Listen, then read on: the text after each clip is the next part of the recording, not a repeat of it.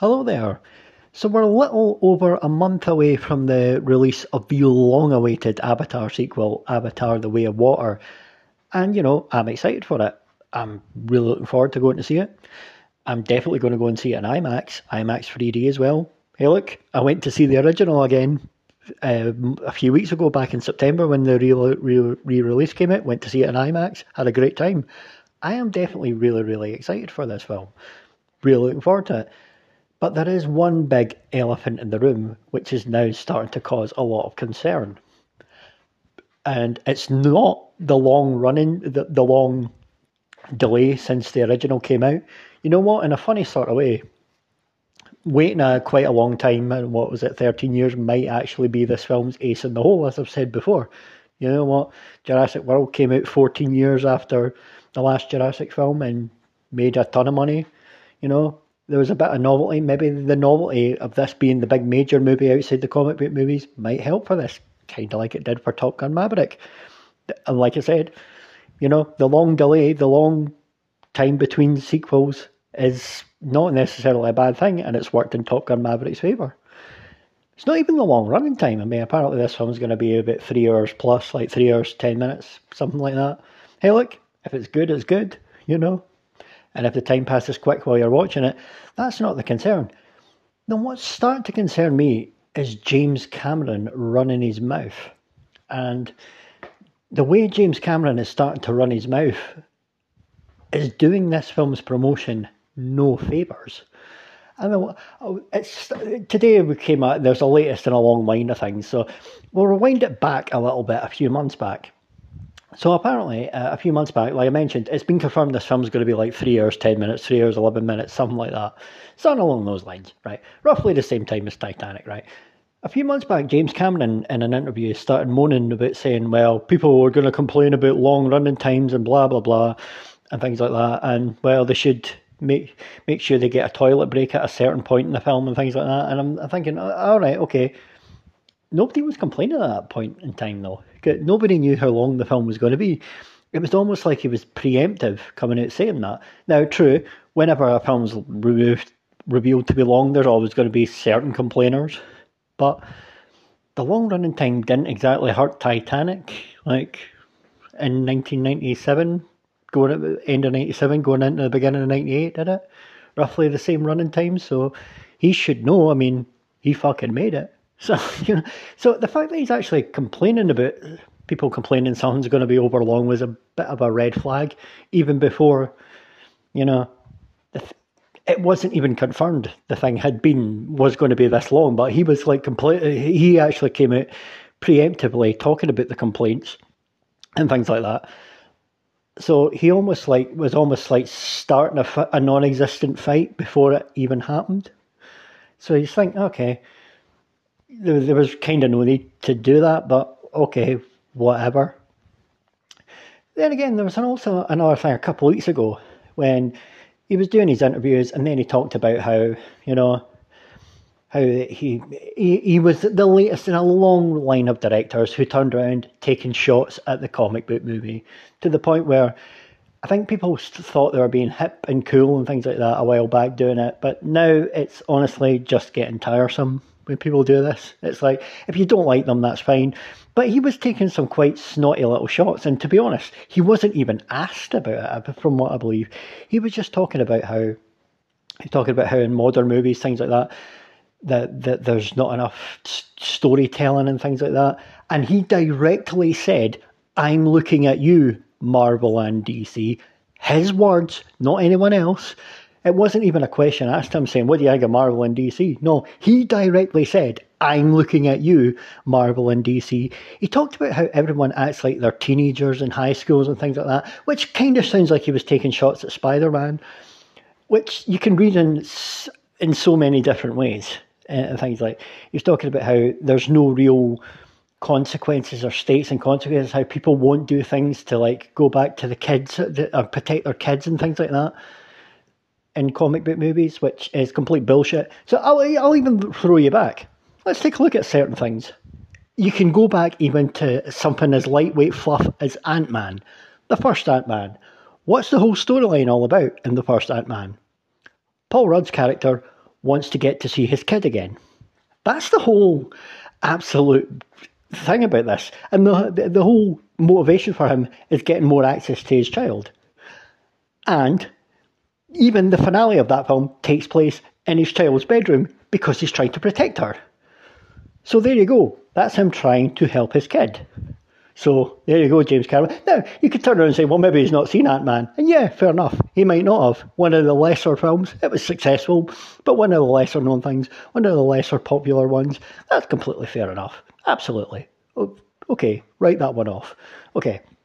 So he's talking about how they don't, how uh, people don't want to, like, uh, hang up their spur, spurs and protect their kids. Is that not what Tony Stark did in Avengers Endgame? When you look at it, Tony Stark was the whole motivation for him was why he didn't want to do the time travel thing initially was he's got his kid. He's actually content in life. He's like, look, no, I'm not messing with this. I've got my child. I'm married to Pepper now. I think they got married. Can't, I can't quite remember. Maybe they did, maybe they didn't. I don't know. But they were still together. You get my point, though. He had his child he didn't want to mess with things just because he didn't want his child to go out, as, out of existence just to bring other people back.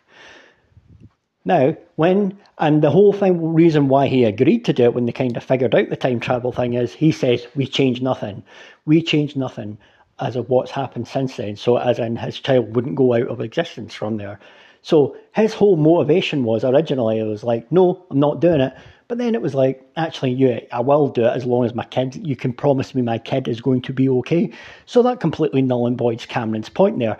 And I think there's a very, very solid chance. You could say he didn't see the first Ant Man, but I'm pretty fucking sure he's seen Avengers Endgame because, after all, Avengers Endgame was the film that at least temporarily knocked the first Avatar off the top of the worldwide box office. So chances are he's seen that film. So he, and he probably knows damn fine well that that actually happened. Whether he remembers it or not, that's another story. But you know, he's talking pish when he says that it's all about that they won't do things to protect the kids. And then he talks about everyone's all, all everybody acts like they're in high school, which is obviously a direct shot at Spider Man because of Peter Parker. Which another thing, a couple of things you can look at. Spider Man was the last big mega blockbuster last Christmas. Absolutely smashed it. Maybe he's just feeling the pressure that Avatar 2 won't do quite as well as Spider Man No Way Home. And even if it doesn't go do quite as well as that, if it falls a little bit short, that's no disgrace because Spider Man No Way Home was a major success. So it does feel a lot like he's taking little shots. And let not let's not forget, if he's taking little shots at Spider Man, just remember, just remember, James Cameron was originally meant to direct Spider Man a few years before Sam Raimi was. It all fell through, but you know, and funny enough, the organic web shooters that Sam Raimi uh, used was a James Cameron idea, and it, and credit where credit is due, that was a great idea. So you know, but it did feel a little bit like he was taking little shots at Spider-Man. But even then, when he talks about everyone acts like they're in high school, look at the end of Spider-Man: No Way Home. Peter Parker makes a mature decision when he looks. He wants everyone. He's kind of. He's kind of still slightly immature to begin with, but actually, come the end of the film, he sacrifices his, his own happiness to put things back right. He corrects his own mistakes. And in doing that, he loses the people that were closest to him now after Aunt May had passed. It's like Happy Hogan doesn't remember him anymore. Ned doesn't remember him anymore. MJ doesn't remember him anymore. That's not high school bullshit. That's, you know, him, the boy, becoming a man. So if he wants to talk about how everyone acts like they're in high school, no, he actually showed that he's actually came out, grown as a person and came out of that. So, you know, that's, that is storytelling. That is character growth. And he made that he showed himself a true hero to actually put aside his happiness for the sake of anything. So again, don't know what Cameron's on about, but maybe he's just bitter about, like I said, Spider Man was the big Christmas film last year. Maybe he's feeling the pressure that he can't quite match it. And maybe he just has a little bit of bitterness because he was originally meant to do Spider Man, but you know, who knows? And then the comments I've seen just today. Now he's turned around and said that he won't do Avatar 4 and 5 if 2 and 3 aren't financially successful because, and he's even now turning around saying, well, I don't know how many people give a shit. And it's like, eh, well, he might be right, but he's not exactly doing this film any favours with his comments, turning around saying, you're not going to give a shit. He could very well be turning around saying, hey, look, if you're sceptical, just you wait. Just you wait till you see this. And then, and then turn the skeptics round. Because he's turned the skeptics round before. He'd done it in 1997, 98 with Titanic. He'd done it with the first Avatar. He could very well do it again. I wouldn't count him out. But him making these comments isn't exactly filling you with confidence. It's almost as if, and then a few months ago, pre- preemptively picking a fight with the audience about the running time thing was kind of weird as well because you know nobody had complained yet about the running time. It was almost like he was trying to start an argument before there was an argument to be had. It's like, and then it's it's a strange thing. And he says, "Well, I won't do four and five if it's not financially successful." Well, yeah, well, there's your thing then. You always said, "Oh, it's a passion project. Uh, it's not all about uh, money and everything like that." Well, yeah, well, that proves it actually was. It was all about money.